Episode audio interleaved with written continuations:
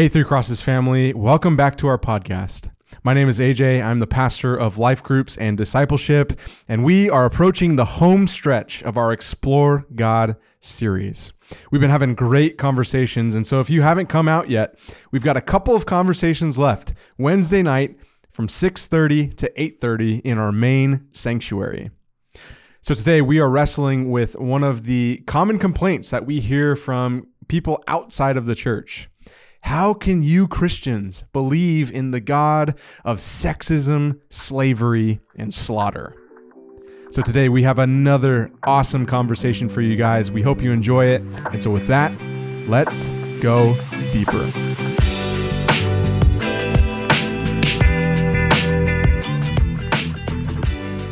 All right. You know how we like to start this? Danny this weekend talked about these ideas about these kind of and really what we believe again a lot of these questions we're going to they're going to turn into these misconceptions about who god is. That people look at the scriptures and they might see that there's the existence of slavery. Talks about slavery or it talks about uh, the differences between men and women maybe differences in role and function. Talks about things about, about these holy wars that god would call people to go and you know you think about jericho march around jericho and destroy destroy it utterly and completely and people start to wonder about who this god is and what he's like and is he really a god that's worthy of our worship and our adoration and our attention and our love and what danny uh, helped us walk through was that we have a god that's reflected in scripture that does something so much different He's so much different than the world around him. He's so much different than the culture that was around him. He brought not, not slavery, he brought, brought freedom. He didn't bring sexism, he brought love and not not just even equality, but he brought a nature, uh, bringing people created in his image, male and female. He created them, an image and a picture of holiness, of goodness, not of division, but of unity, and not of like slaughter, but a world that God's world is a world of peace, but it's also a world of justice where God, uh, God can bring his justice through various means. So Danny brought us through all these things, and in the end, brought us to this place of a commitment, talking about the Bible. And the Bible can be used as a weapon to hurt and to harm. And, you know, maybe in this room we, we, might get we might be able to get to it later if we have the time. But uh, just maybe some of you, I know that people in this room and certainly people in our church have been wounded by a misuse of the Bible. But really, when we look at the scriptures, and, and that's actually what we get the opportunity to talk about tonight and some of the questions that we got, is show these kind of specific instances and some specific examples of how God is actually the opposite of all these things. He's, a, he's, not the, he's not the God of slavery, sexism, and slaughter. He's a God of a, something, he is a completely different God than maybe some of us might think of him as. So I want to first, I'm going to have our panel introduce themselves to us. So I'm Ryan Suzuki. I'm one of the pastors here. So glad that you're here. I'm Pattie Krohn, Director of Care and Equipping. My name is AJ, and I'm the pastor of life groups and discipleship. Yeah, we're so glad to have you. AJ is actually leading one of our classes. It's all about um, evangelism. And he, had, he, he got a substitute teacher for himself to cover for tonight, and so he's here tonight. I heard sexism, slavery, and slaughter, and I came running yes, through the door. He, he I was to be here. AJ kept telling he every week he'll tell us because AJ is a part of uh, the team that creates AJ creates a lot of the content and kind of the kind of overarching guide of where we're going to be going from a preaching calendar. Him and Danny, and every week AJ's like, "Oh man, I wish I was going to be there. I I got to get in there." And so you know, hey, we're glad to have you. Here's one of the questions that kind of came in last week. Um, Danny said this last weekend that Scripture and the Christian faith stand against sexism, slavery, and slaughter, and yet still people will make these claims. I mean, it's a very common thing and a very um, you know, a legitimate question to ask. Like we see these things in the Bible. Uh, wh- how how do you how do you make it all work? But can you take us? Uh, I'm going to have our panel. Like each one of us has a little piece of it, but can I want to go in a little deeper dive on each of those topics individually and where we see it in the scriptures. Danny kind of drew, drew out that they are there, but let's just go in and talk about it. So, um, Pattie, I know this is the one that you wanted to really wrestle with. Was can you talk to us about how God is not a God that is of sexism, that he is not a sexist God. Yeah, I think when we're looking at each of these topics, it's so important to to find the story within the story. Uh, scripture is one story. We have creation, fall, and recreation, and beginning in Genesis, the impact of the fall is is going to be the oppression of people. In particular, women are going to struggle um, with oppression. We see that the enemy, Satan, now has is at war with the woman because she is going to be the one who is going to bring forth the promised redeemer. So if you look at Genesis 3:15, God promises there will be enmity between Satan's offspring and the woman's. So we have an enemy who's out to oppress women and when we see the oppression of women, it's important for us to remember it's rooted in the fall. It's not God who is the oppressor. It is God's enemy who oppresses women to make God look bad. So it's really important that we, we recognize that. Because of that, we do see the oppression of women, and we see the same thing with slavery throughout Scripture, throughout the story of Scripture. And what is wonderful is that God is so honest about it. He doesn't hide it in His Word, He doesn't pretend it isn't happening among His people. But because it's in Scripture does not mean He's condoning it. In fact, if we take a deeper dive into the culture and the context of what's happening, we can then see that God is actually opposing the oppression of women, of any form of sexism. And so we're going to walk through just one example in scripture. There's so many, but hopefully it'll give you a bit of a framework if if you or somebody you you care about is bringing up some of these some of these cases in the story of God and his people where we see what looks like God being on the side of oppressing, when in actuality, as we take a deeper dive, God is in the side of liberating. So we're going to look at Numbers 5, a very curious passage. Um, Numbers 5, we're going to be starting in verse 14. It's going to be a few verses. Try to follow along, it's pretty crazy. And if a feeling of jealousy comes over a husband, and he becomes jealous because of his wife who has defiled herself, or if a feeling of jealousy comes over him and he becomes jealous of her, though she has not defiled herself, then the man is to bring his wife to the priest. He is also to bring an offering for her of two quarts of barley flour. He is not to pour oil over it or put frankincense on it because it is a grain offering of jealousy, a grain for remembrance to draw attention to guilt. The priest is to bring her forward and have her stand before the Lord. Then the priest is to take holy water in a clay bowl, take some of the dust from the tabernacle floor, and put it in the water. After the priest has the woman stand before the Lord, he is to let her hair down and place in her hands the grain offering for remembrance, which is the grain offering of jealousy. The priest is to hold the bitter water that brings a curse the priest will require the woman to take an oath and will say to her, If no man has slept with you, if you have not gone astray and become defiled while under your husband's authority, but unaffected by this bitter water that brings a curse, but if you have gone astray, while under your husband's authority, if you have defiled yourself and a man other than your husband has slept with you, at this point the priest will make the woman take the oath with a sworn curse, and he is to say to her, May the Lord make you an object of your people's cursing and swearing when he makes your womb shrivel and your belly swell. May this water that brings the curse into your stomach, causing your belly to swell and your womb to shrivel. And the woman will reply, Amen, Amen. Then the priest is to write these curses on a scroll and wash them off into the bitter water. He will require the woman to drink the bitter water that brings a curse, and it will enter her to cause bitter suffering. The priest is to take grain offering of jealousy for the woman, present the offering before the Lord, bring it to the altar. The priest is to take a handful of grain offering as a memorial portion and burn it on the altar. Afterward, he will require the woman to drink the water. When he makes her drink the water, if she has defiled herself and been unfaithful to her husband, the water that brings a curse will enter her to cause bitter suffering. Her body will swell and her womb will shrivel. She will become a curse among her people. But if the woman has not defiled herself and is pure, she will be unaffected and will be able to conceive children. Did you guys catch that? That is in the Bible. Uh, crazy. Is that just? And this is this is a passage that if is anybody familiar with this passage? Anyone ever heard Ever that? Ever read yeah, this before? Couple. You're welcome. Yeah. I'm so happy. Now you've all have. heard it. We'll be we'll be creating an entire Bible study based yeah. on Numbers five. No, Numbers just, five.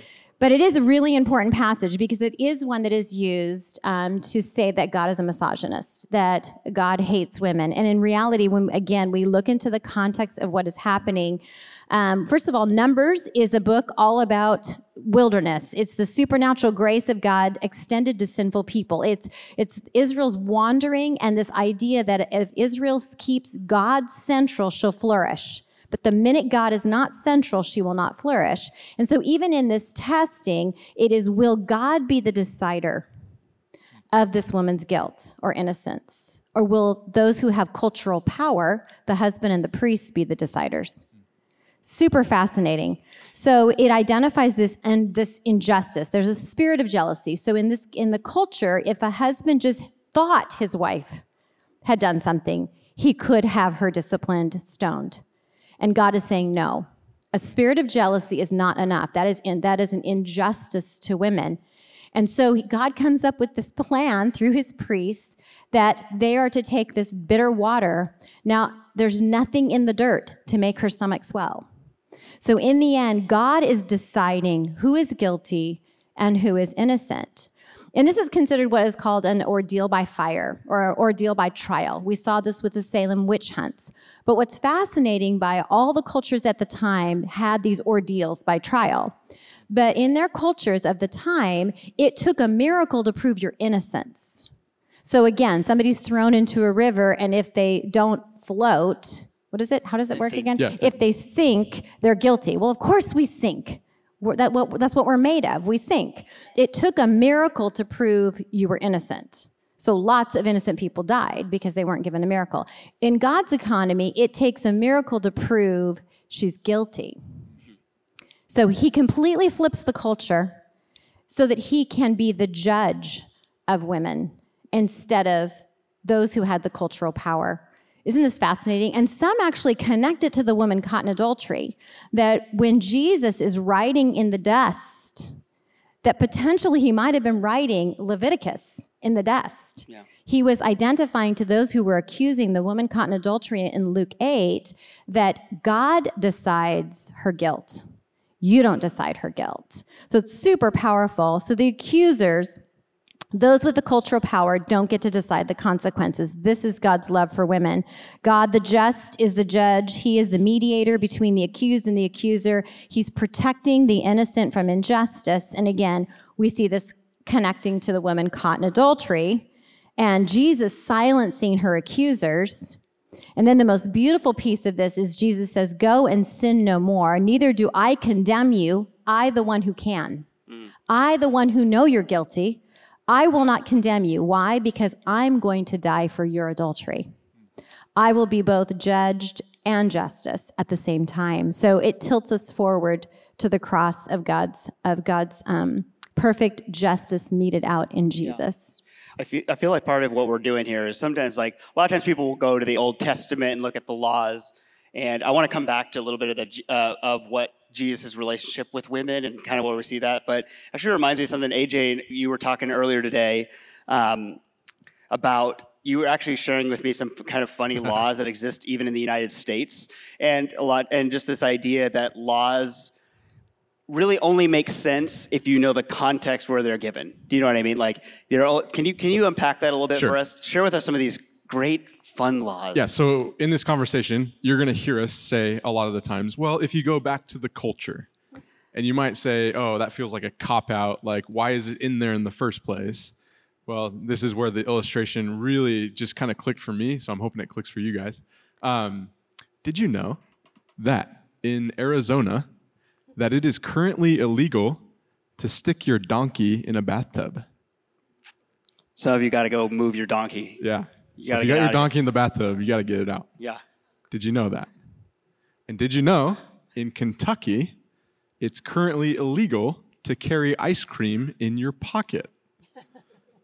Currently. Who You would can- carry you can look it ice cream in your pocket anyway? Someone's got ice cream. So hopefully, hopefully, right now you're just being like, "What in the world is going on? Why do these laws exist? They make no sense." Until you go back to the 1920s, when in Arizona they had a flash flood, and sure enough, this guy with his donkey in a bathtub spent so many resources trying to get his donkey safe to safety. And so the people of the time wrestled with this very situation, saw that it required a lot of resources to get this donkey out, and so they outlawed it, saying, okay, no more donkeys in bathtubs. I But still agree. see- I still agree with it. It's good idea. right. There's a lot of resources. I don't want a of- donkey in I don't know how you're going to fit a donkey in the East Bay. But um, the point being is that you only understand the true heart behind the law when you visit what it's supposed to govern, right? So it's not just a donkey in a bathtub, it's being wise about resources. That's the heart behind the law. Ice cream. In Kentucky, there was a, a scheme where you put ice cream in your pocket and you would lure a horse. And when that horse would follow you, you would take it. So it was about theft, right? So it's not necessarily just about ice cream. The heart behind the law itself is about theft. And the only reason why this is like such a instant like click analogy is the law comes to life when you try to do your homework of- of what is this law governing. And sometimes just the nature of law. How many lawyers in here? Anybody? No, that's okay. Um, the nature of the law is one that says, okay, here are the boundaries. Here are the boundaries of what's happening. So you're going to see a lot of boundaries, and rightly so when we talk about more of these. But you're also going to see a lot of, hey, the, this is something that is good to do, just as Pattie, you were saying. Like this is this is something that man, man, this makes no sense to me. What's going on with all this dust and water and clay jars and offerings? But like if you do your homework in the cultural setting, you start to realize, yeah, this is all about who has the power. And so all these different laws come to life only if we go to our cultural context. And so now it's a choice for you guys as you're wrestling with the Bible. Will we be humble enough to say, okay, this is a book that's coming to us in an ancient context? Or are we reading the Bible expecting there to be instructions about how to deal with artificial intelligence? How, what to do with microchips? What to do with, with um, you know, the atomic bomb, you know? Things that didn't exist. But so often we can jump into these texts and really draw out the heart of God. And I think one example is uh, Paul. He talks about this, this weird, obscure law about donkeys, right? It's like, um, I forget what the exact text is, but it's like donkeys and mules. And he draws out from that saying, hey, if you're a minister, there should be giving, right? Do not should- muzzle an ox. yeah, do not muzzle an ox. But the heart of that is like, hey, these things are working. And, and Paul draws out the heart of the law. So I guess a long winded point of saying some of these are going to be more explicit than others, right? The Ten Commandments are very explicit, they, they have explicit nature of God's heart in them, right? Do not do this, do not do that, do not kill, you know, uh, keep this, the Sabbath holy, all these different laws. On the flip side, there are going to be laws that we just have to do our dirty work homework, you know? We got to get into the context, and that's what the illustration hopefully gets you to see. I think there's something beautiful about that too, because when we understand that, I mean, there's something amazing about you might assume that God has this kind of plan against women, but you realize, like, no, God is, if God is just, God is good, God is holy, then he does this thing to actually take the power away from the kind of traditional power holders and put it back into his hands where it rightfully belongs. And it is just it is different. I actually i'll talk about that a little bit later when i talk about slavery um, and just how different a lot of times when you go back and look at the ancient other ancient civilizations that were along with them how radically different the laws of the and we have like recorded laws of these other nations and tribes and peoples how radically different the Israelite law was, the Hebrew law was, than anything else that existed, how progressive and incredible was. But I was I was going to ask you, Pattie. You kind of brought up this idea of Jesus, and there's this Yes. movement of him. Mm-hmm. Like, how did in the New Testament, and when we see all these things, when mm-hmm. when God put on flesh, Jesus Christ mm-hmm. walked the face of this earth. Like, what was his relationship like with women? Yeah, and I, I think too, even going further back, we if if you start to really pay attention to the scriptures, like AJ's saying, not just law but narrative, we see women in critical places of making treaties, of of saving people groups, of I mean, not just the Esthers and the obvious, but if you start to really watch the role of women even in the Old Testament, and then it just it just explodes with when Jesus comes on the scene, and so we we see the the whole narrative of Jesus' birth and we see the, him involving women in key places of ministry, using women. The lost parables, he uses a woman in the middle of those parables. He uses a woman for for praying righteously. He uses women through, throughout his teaching women the use of women in in both his storytelling his preaching and then his ministry was radically countercultural for its time in fact it was stunning the um, gospel writer Luke, fascinating. If you look at the gospel of Luke, I mean, if you just were to look at the Jesus' ministry and dot the women he intersected with, it is it is very consistent what he what he does with women. But the gospel of Luke is super fascinating in that he always creates like a foil the man in all of Luke's, in almost all of Luke's story, he, the woman is the one that's righteous and the man is the one that is failing. Luke is trying to make a point that we can learn from women. You've got the Pharisee and the sinful woman. The Pharisee rebuked because he doesn't love like the sinful woman did.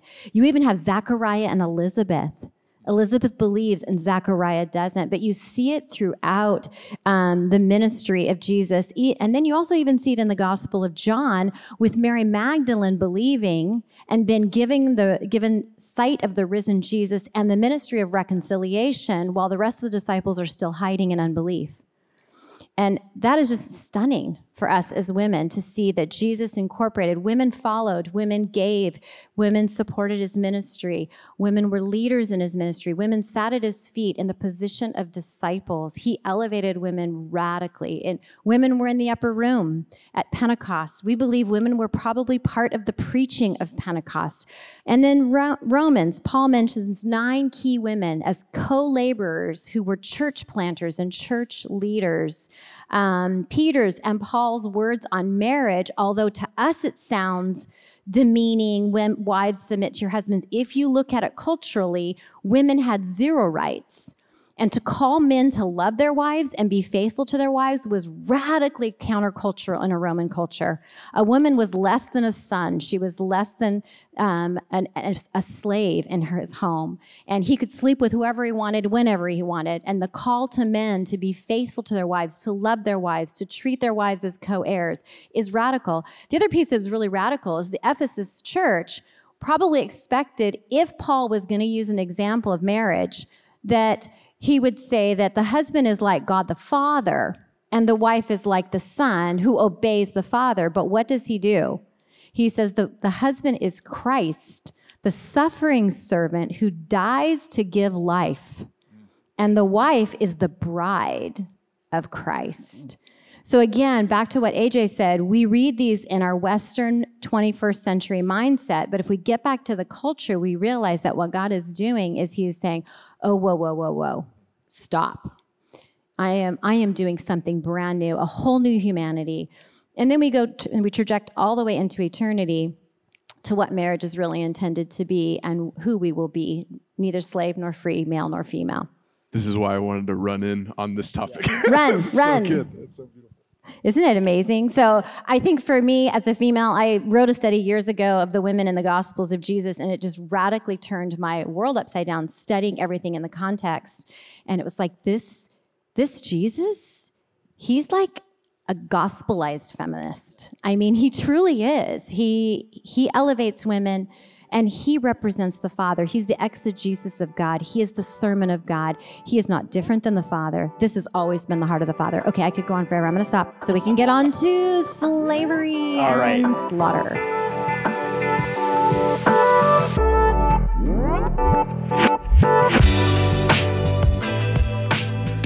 I got slavery, and I was just thinking about like you'll hear us talk about all these things, we're going back to Genesis. Almost everything, if you get back to it, it goes back to Genesis in the created order, what God created this world to be. And thinking about like, when this question, you know, the question that was originally asked again, like Danny mentioned these things. Danny mentioned that Christianity, the faith, the scriptures stand against us. How do you see that? We see it first in Genesis, of course. Like God creates us in His image, male and female. He creates people in His image and His likeness.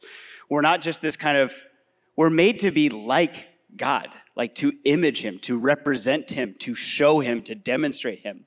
But then the fall happens. We know those things like sin enters the world, we violate God's commands, and then what's the curse? The curse is for man, like for for us is to toil like we're going to work the ground through painful toil and it won't it'll yield to us thorns and thistles i mean I, have used this example before actually in here but like, have anyone in here a gardener? Anyone like to like plant things? I like to try. I kill everything. I kill absolutely everything. Or I like a tomato. I grew a tomato plant. It grew healthy and nice. No tomatoes. I have no idea why I didn't get tomatoes. It looked nice. It looked healthy. It was full. Got the little yellow flowers. Zero tomatoes came off of it. Incredible. So we have this kind of toiling you, we all know this. You go to work, you try things, you do things, you work hard, and it never quite works the way you want it to. It takes more work than you thought it should. It takes more time and all these different things. And as a result, that's part of the result of that is things like poverty. Part of the result of that is that we're not able to really uh, supply for ourselves. And so we look at this idea of, so that's where we get to the idea of slavery. And I think for us in this room, especially in a North, like a USA context, in our minds, slavery instantly takes us back to Civil War, to the antebellum South, to kind of institutionalized slavery as it was in the United States. And you probably have heard this said before, and I want to give you a couple reasons why it is we see this to be true, and then also some reasons that it doesn't even it doesn't almost even matter. But the slavery that is talked about in the scriptures, like in uh, uh in if you want to go back and look at Exodus chapter 21, talking about it's it's really about ser- indentured servitude, indentured servitude as it really is intended. So there was one author I was reading today, and he was saying like slavery isn't even really a word in the in the Hebrew law. It's really about servanthood. So you'll see this as a formal, voluntary contract for employment. You were, and it was a wrestling and an instrument to fight poverty. So let's just say I was, I could not, I could not provide for my family. Uh, you know, I was a I was a farmer, or I kept herds, and my animals died. The crops did not yield, and I was in dire straits financially. I could go to AJ as a wealthy landowner, someone who has of means is in my clan. I could say like, hey. I, let's do a sign for the next six, seven years. I will work for you, and you're going to provide for me and my and my household. And I would sign, write a formal contract, and boom, like that would be the way it is. I mean, we do that today, and we see that there's formal contracts that we enter into. We enter into agreements. Uh, a great way to think about it that I, I, read in this book today is like a military service. You sign up, you enlist in the military, and you're signing up for a contractual amount of time that really you you can't you have a hard time getting out of. But that is your contract. But here's the thing that would happen in Israel, uh, in the Hebrew law. It was not permanent uh, it was not just the, on the master to make it permanent. Actually, it's enshrined in law that any servant is released of is offered a release of duty, no questions asked, after seven years. So if you were, and, the, and there was even this mechanism and tool in Israelite economy to forgive all debts. That would be a regular occurrence. In like, so if I was indebted to you, AJ, like at a certain point after a certain number of years, the debt would simply be canceled. I would be set free. After seven years of, being like in a contractual relationship with you, you would offer me to be free. And you'll see even in Exodus 21, it's this amazing thing. If I were to say like, AJ, actually, I like, I like working for you. I like being a part of your household. I like how you run things. Like you got comfy beds, you got a nice warm house, you, you great, you make great meals. Like I want to be part of your family. I could actually enter into this like lifetime relationship with you, but we're, I'm a, I'm, I'm an heir in your family. I'm a part of a family. I'm not just some servant. I'm actually part of the family, which again, radically different from the rest of the ancient Near East. In the ancient Near East, it was it was an indefinite amount of time. You were a, you were a servant in most of those cases as long as the master wanted you to be a servant. It was not a contract. It was it was I was stuck. Um, you like there in the script in the Hebrew law, there's rights for servants. Like injured servants, if you injured me, I could be set free instantly. I'd be set free. So like, don't hurt me, or I'm out of here. In the rest of the world, it's like they could they could beat their servants. They could even murder their servants, and they would be free from judgment. Not so in Israel.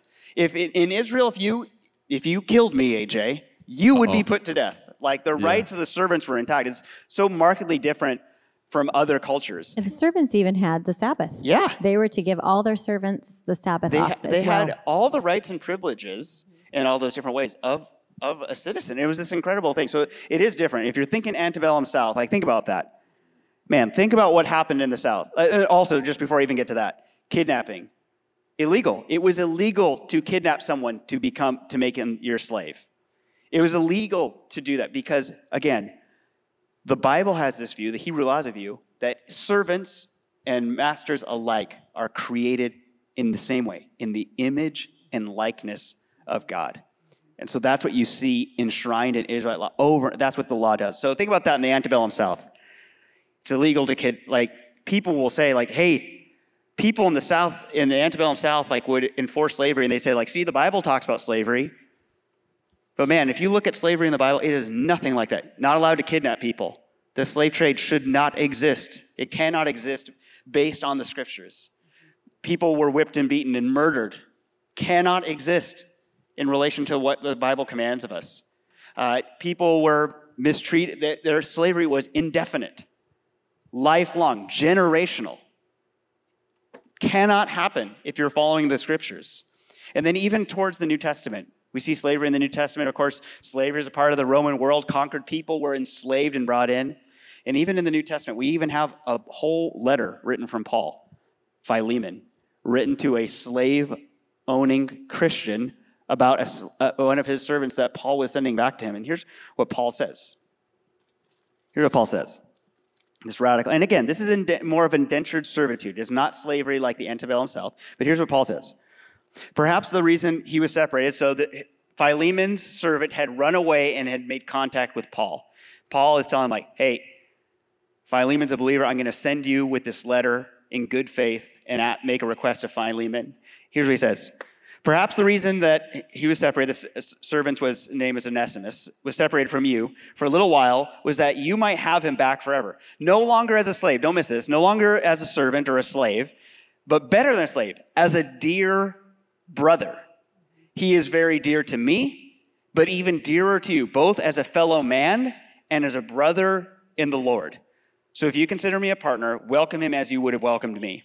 If he has done any wrong or owes you anything, charge it to me. I, Paul, am writing this with my own hand. I will pay it back, not to mention that you owe me your very self. So Paul's even the call is like, if you, man, treat, if you've got someone that's a servant in your household, don't treat them like an employee. Don't treat them as a second class citizen. Treat them like a family member, a brother or sister in the Lord. And that is rad. I mean, women were treated less than sir. The scriptures lift these people up, up, up, up. In 1 Corinthians 7:21, people cite this all the time. Like Paul says, like, hey, if you were if you were a slave when you were called to Christ, don't let it trouble you. So there's that, people will section that out and just say, like, see, the Bible loves slavery. But right after that, in that same sentence, although if you can gain your freedom, do so. So it doesn't even it doesn't even support. He, Paul is like an advocate for freedom of like that kind of indentured servitude, even that indentured servitude lifestyle. But at the same time, it's just this call, a higher call to contentment. So even in these things, I was just thinking about that. Like when that objection comes up to you, it's hard because we have a legacy in our, especially in our country, and unfortunately, it's based. A, a lot of people, many of these slave holders, justified it with Christianity. See, the Bible talks about slavery. See, it says if you're a slave, like you should be fine with it. Don't worry about it. But when you take one step closer, when you peel back one more layer, you see instantly like this does not work and this is not the heart of God and this is not what he had for his people. And that we can say that these things were reprehensible and we can reject them outright and say, no, not of God, not of his word, not of his people.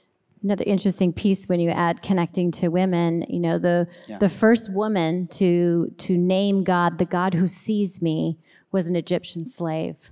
Yeah. And she is a woman that God pursued and made sure she knew I he she knew I see you. Mm-hmm. And the value that God would include that in the book of Genesis. So we we also see that and then God seeing and hearing and moving when the when his people were enslaved. So God's heart towards those who are enslaved just as those who are oppressed is just stunning. Yeah. He And this is- weeps. this is where the other like you know if you're out there talking to non-christians i feel like the objection is okay if this was the god that could see all of time right why is this in there in the first place right why even include the word slavery why even give them the chance to misinterpret that and so have you thought about that at all like um, objection i Yeah. have some thoughts i guess I mean, I feel like part of it too is like, yeah, it is that question like, why is this there in the first place? But I feel like, I think I said this maybe last week or the week before. One of the things I love about the scriptures is it's not. I mean, we believe it's it's real. It's a it's an actual account of what is, what was, and what is, and so it's based in a real world. In the real world, there is poverty. In the real world, there is slavery. In the real world, there is oppression to women and to various people groups. And there's in the real world, there's war.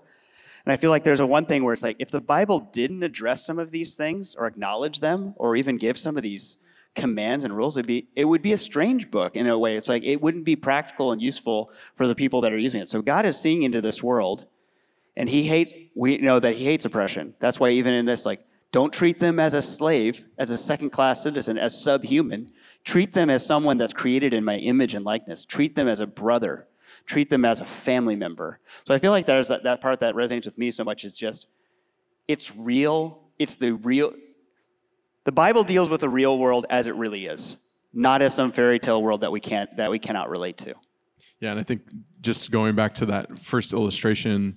Uh, by the way, the illustration comes from Dan Kimball. Uh, it's called "How parentheses Not to Read the Bible." Um, so it's a great book if you're interested in this stuff. But it goes back to the the situations like, okay, we can either approach texts like these uh, with our American mindset and what we know about the world, and you know, approach it with the antebellum South in our mind and, and have that, or we just do a little bit of reading, right? We do a little bit of homework on Philemon, on Exodus 21, uh, on the culture of the time, because, you know, now we're going into like extra biblical stuff where it's like scholars have had to excavate this information out, have had to study, you know, ancient Near Eastern stuff. But uh, you end up with Psalm 119, right?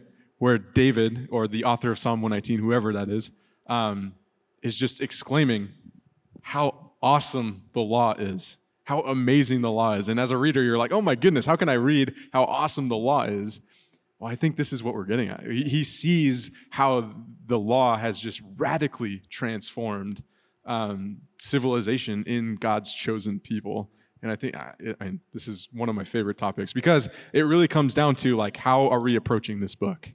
You know, is it something that you know zapped from from God Himself, and it, we should expect in every generation it speaks exactly the truth, like microchips and nuclear bombs or all that? Or did this book, and this goes back to the sermon that I gave, is this book given to us in a human context? Like, does God enjoy and love and find glory in working through human beings? And I think that's what who our God is. He enjoys partnering with, with us. He's created us in the image of God, as you're saying. And because of that, we receive this text and we get a window of how God worked into a civilization that may have existed thousands of years ago, but we're full of human beings. And it's just, man, it's just a radical way to, to look at the Bible and one that I think is really important to emphasize. And just seeing the absolute culmination of where all this is going, even with slavery, of Jesus, who didn't consider equality with God a thing to be grasped, but emptied himself and took on the form of a slave so that he could set us free, so he could forgive us of the way that we enslave one another. Maybe not literally in the ways that we see in the Old Testament, but because of that fall. So I just think that's so stunning too to just see the narration, the narr- the whole story of God's story pointing us to his son who would be the slave that we need to set us free.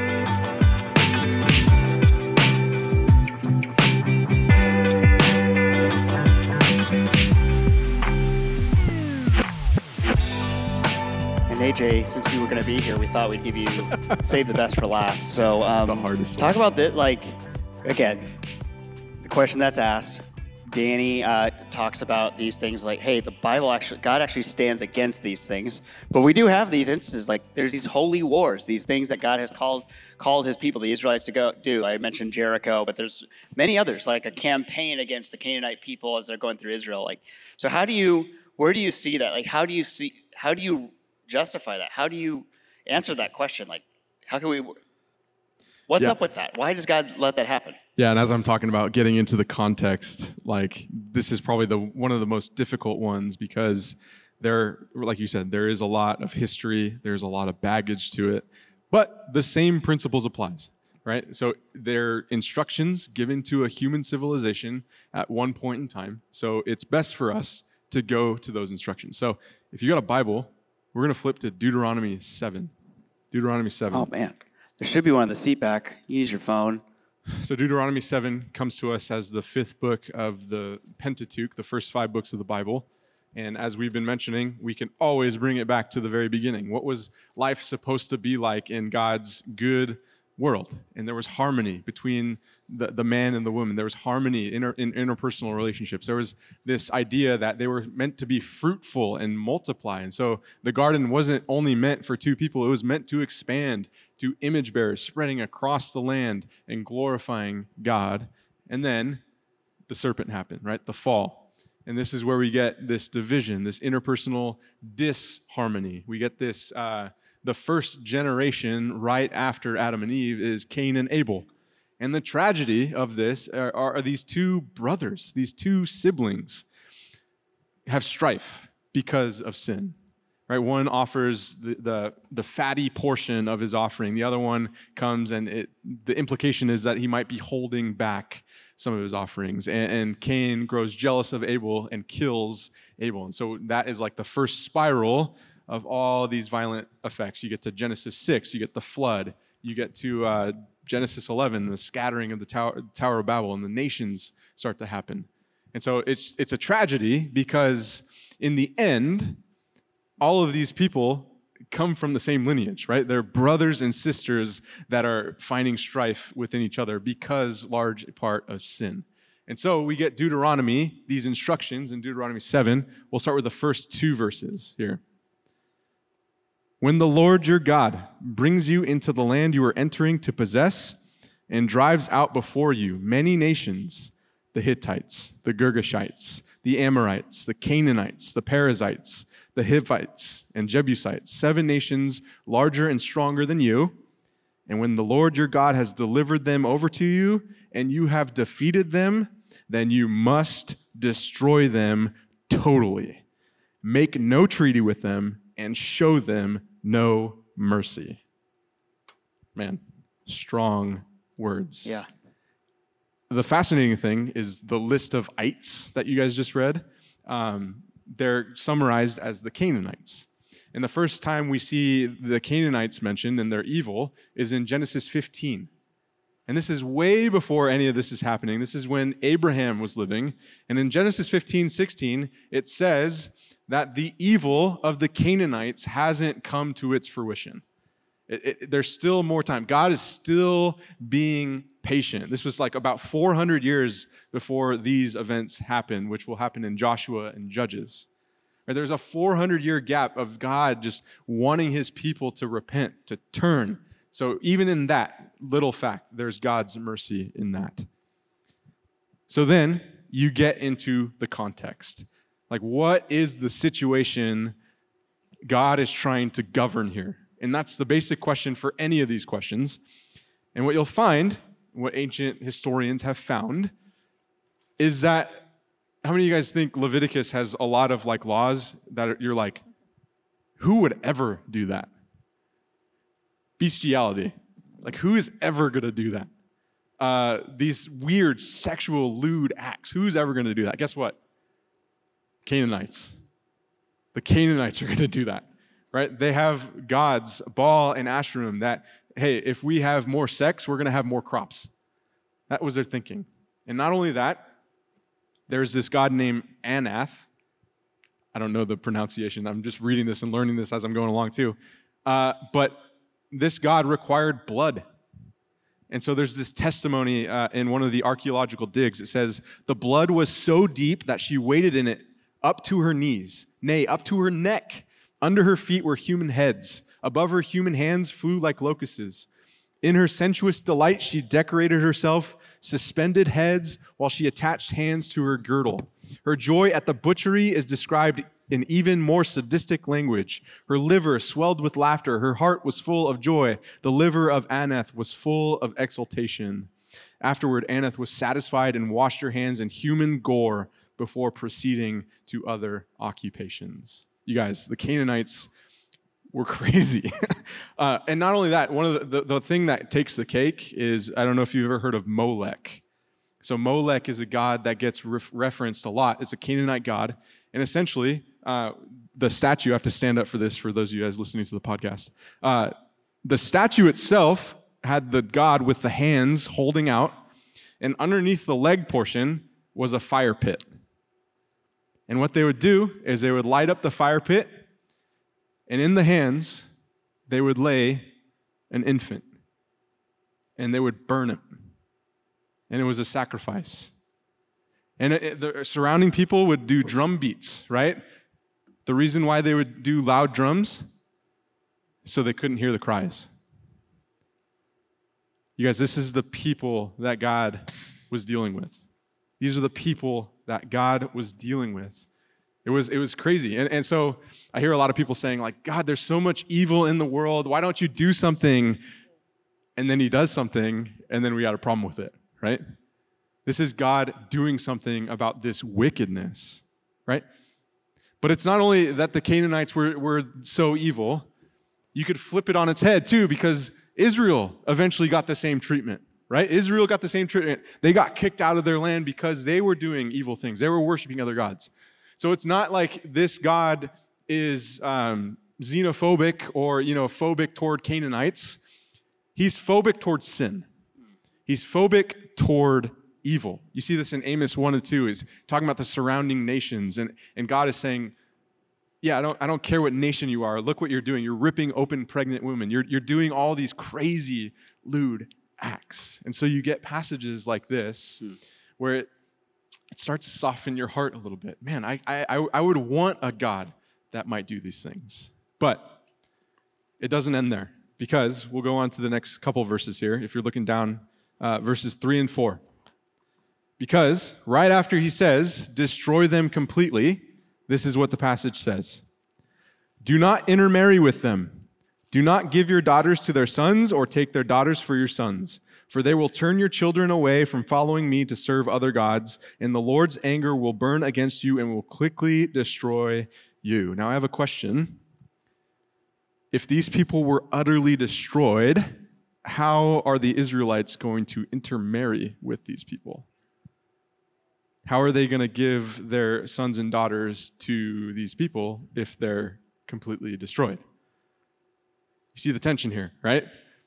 In one, in one breath, he's saying, wipe them to complete destruction. And yet in the other breath, he's saying, hey, there's going to be people left over. And so scholars have looked at this and said, hey, we can't just say that like the Sunday school answer where these guys just come in, wipe everything away. It's a little bit more nuanced than that. It's a little bit more nuanced. And so you'll see, you know, Joshua 10:40 says Joshua took the whole land, but then you'll see the problem in Judges is that they're dealing with a lot of these foreigners. Like, so so which is it, right? And what they'll find is that there's a lot of language that gets exaggerated. For example, uh, you know, you might be watching The Warriors, and guess what? I know this is going to hurt, right? Yeah, don't hurt me. the Suns destroyed yes, the Warriors. It was utter destruction. It was utter destruction, right? They lost by like four, right? So he gets it. the Suns didn't actually kill the Warriors, right? They they didn't. Steph Curry's not dead, yeah. to my knowledge. Yeah, he's good. Prayers. Yes. um, but this is the language that is often used. And what they found in these five different things, I can't even read the king's names, but they found this similar language, like utterly destroyed, like competition, like I'm going to wipe them off the face of the earth. Like these are common phrases that get used, but then it's like, how are they going to intermarry them? Yeah. And so there's a little bit of complexity. We see this. And then I want to finish out really quick. I know I've been talking a lot. Deuteronomy 7, 5 to 6. kind of gives us some insight into what they're actually after. This is what you are to do with them break down their altars, smash their sacred stones, cut down their Asherah poles, and burn their idols in the fire.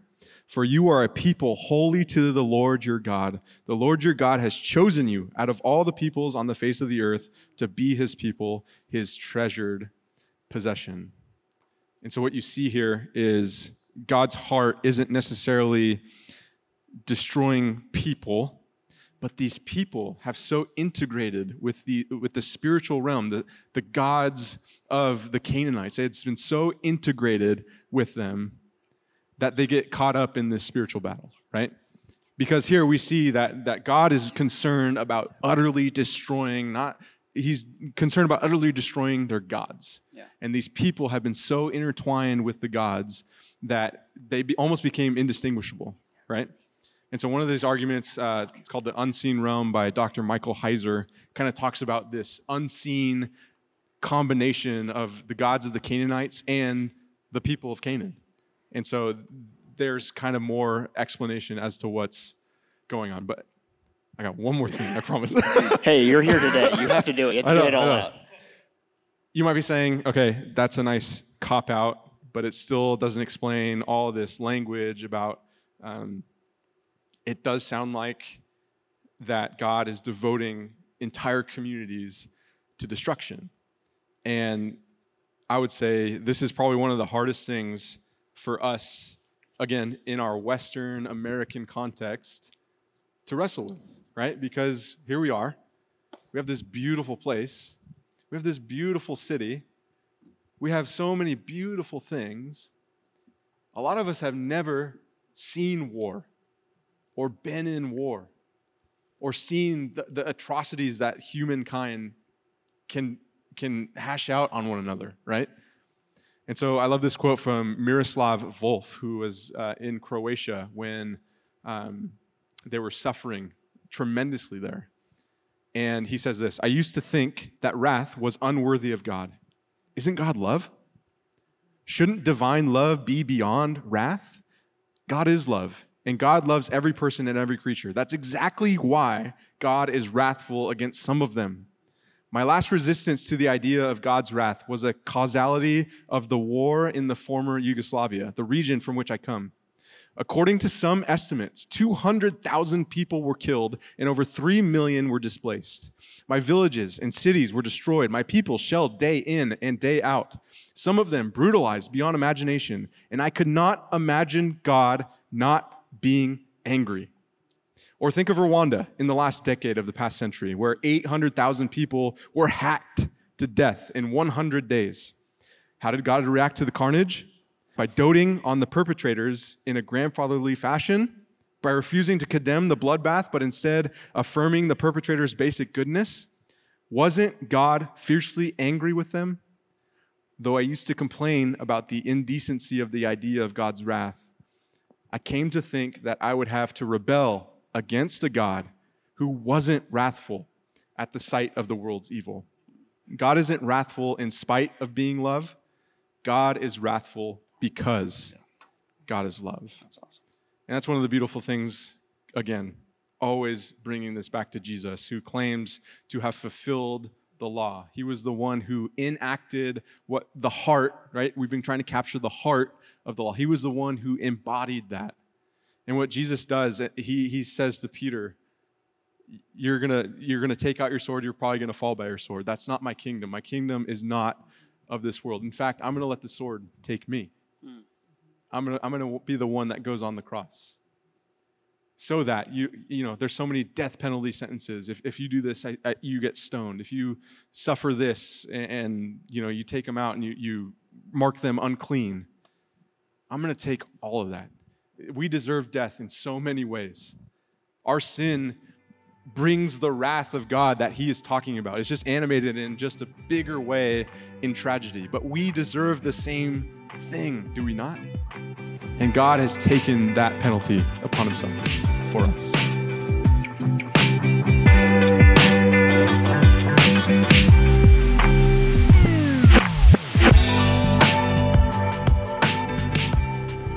Danny also mentioned this idea of kind of like of spiritual trauma and spiritual abuse. And again, I like recognize in this room that some of you have had that happen, that the Bible has been used wrongly against you.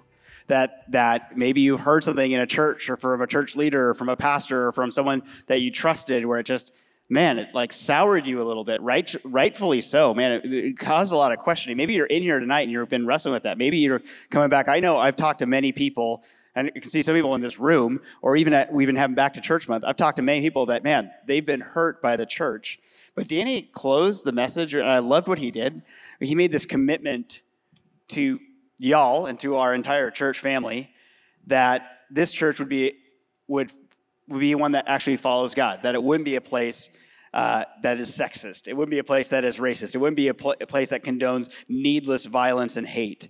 Um, and because we know that people in the name of God have perpetrated some of these things. So, one, um, you know, Pattie, you've worked a lot in, in your in your former in your in your previous career, like as a uh, as a biblical counselor and therapist.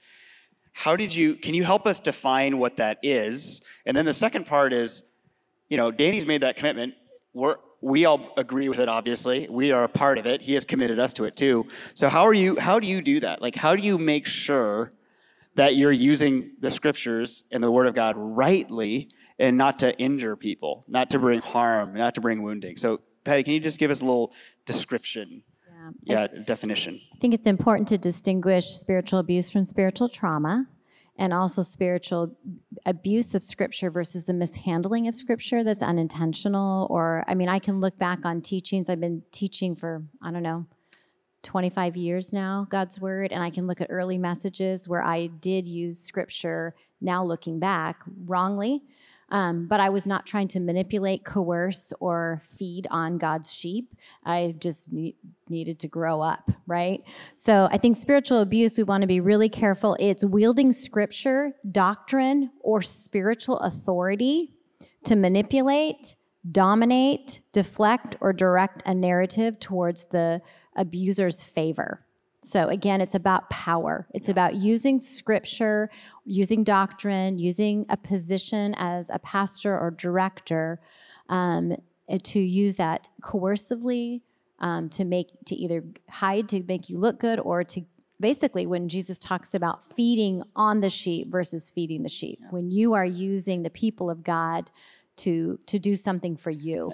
So the abuse is when was when somebody um, you have the experience of being abused by a spiritual leader. Trauma is the effects. So sometimes we don't have the effect. Sometimes we can be spiritually abused and we're not triggered. Those are triggers. Sometimes i sat with people who've been abused with scripture and for a while i can't counsel from the scriptures. I have to counsel from god's character and from story from the Bible. I can't use the actual word of God because they've been so abused by the word of God that when I open the Bible and quote a scripture, that sends them into a panic attack. Mm-hmm. And so you have to go slowly with those who have been traumatized by by uh, by scripture. But I think it's really important that we don't throw the word trauma around a lot and weaponize trauma. It it dilutes and um, minimizes those who are experiencing significant trauma. We can be abused without being traumatized, um, and we can work through trauma quickly. And not everything is a trauma. Um, trauma is when you are having ongoing effects of an, of an abuse that are that can, you can have triggers that don't even make sense to you because our bodies remember our stories. So that's why we respond with a panic attack or a um, turning flesh or feeling like you can't breathe or because even if you can't remember everything that happened to your your body remembers. And so i couldn't remember i couldn't tell you why i was having that effect until later. Yeah. So does that help? Yes. Pattie i just want to say i'm so grateful that you're here. You bring this kind of wisdom and experience that's a blessing to all of you. us so if you don't know Pattie yet you should know her. She's an incredible woman with incredible experiences an incredible woman of god. And uh, yeah, so I was just thinking about yeah. kind of where. So for the second part of that yeah, question, yeah. So how for, do you guard me, yourself? For me personally, I think coming back to this whole theme of tonight is the Word of God brings life, mm-hmm. not death. And so for me, I'm always wanting to be careful with Scripture. Is this going to bring life or death? And even in a counseling situation, I may have to ask, how is this Scripture or this truth landing on you? What are you experiencing right now when I say this to you? Because of their story. They may hear a specific verse in a certain way. So, one of the ways I make sure I'm not harming people with scripture is I ask a lot of questions if I'm using scripture and somebody's been through sorrow. So, when I say to you, God is near to the brokenhearted, what are you hearing? because maybe they that that actually has been used to harm them in some way and so that's going to be one thing also just keeping all of scripture in the whole story of pointing to jesus we just cannot overemphasize enough that all of scripture points to a suffering savior who loves us.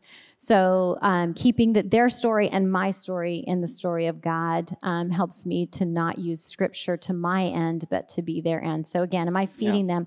The other caution for me is when i start to find my identity in ministry or my own ident or my own um, yeah just I, I need it i'm probably going to be in danger of using a, a, position or a scripture or, or an authority to harm another. So if I ever need to be um, needed, if I ever need to be in ministry, I'm in danger. I, I could I could harm. There's lots of other ways, but I'll let you guys share yours. You know, yeah. One of the core components in that one book, How Not to Read the Bible, um, and I want to say this because I feel like what you guys just witnessed was what we exercise pretty much every day to make sure that we're not landing people in that spot. Like we, like Danny reiterated on Sunday, like we have this commitment to you guys and to ourselves even. Mm-hmm. We want to handle it properly. Yeah. Like we we love this book. We believe it's divinely inspired. We believe just God God's word is just cutting. But uh, one of the the concept is um, don't read a Bible verse. Yeah.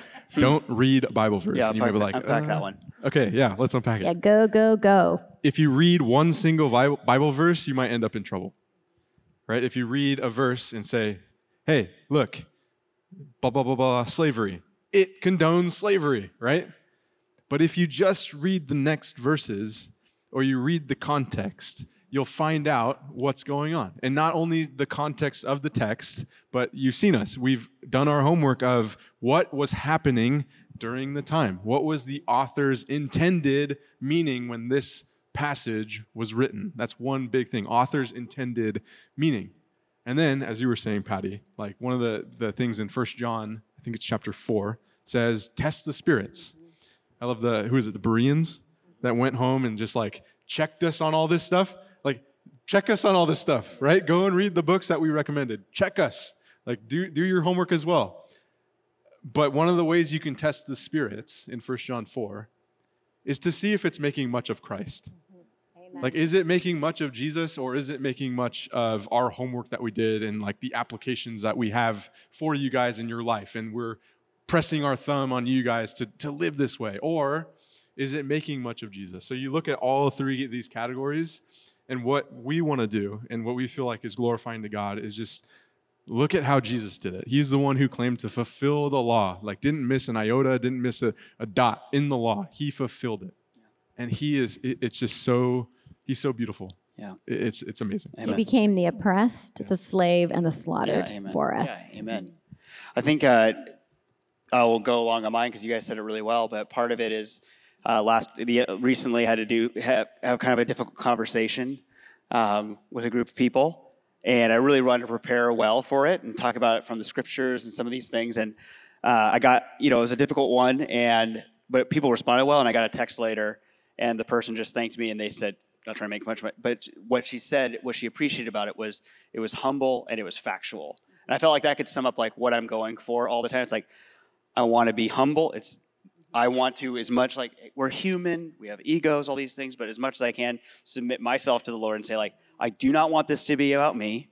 One of my like presuppositions about when I come up and preach too is like this book was written to people like you that uh, can understand it. And it was written for a time. And my primary role, even when I'm up here, is like I've had the benefit of having time to be educated, like go to school for it, to learn all these things about its history that you may not have, simply do not have time for. And the people who originally read this, they lived in that world. They understood it. So I'm just want to make it more understandable. So I want to be humble and I want to be factual. I want it to be not based on what I believe or what I think about it. I want it to be based on what it says because I believe it's a truth that's for us to be understood.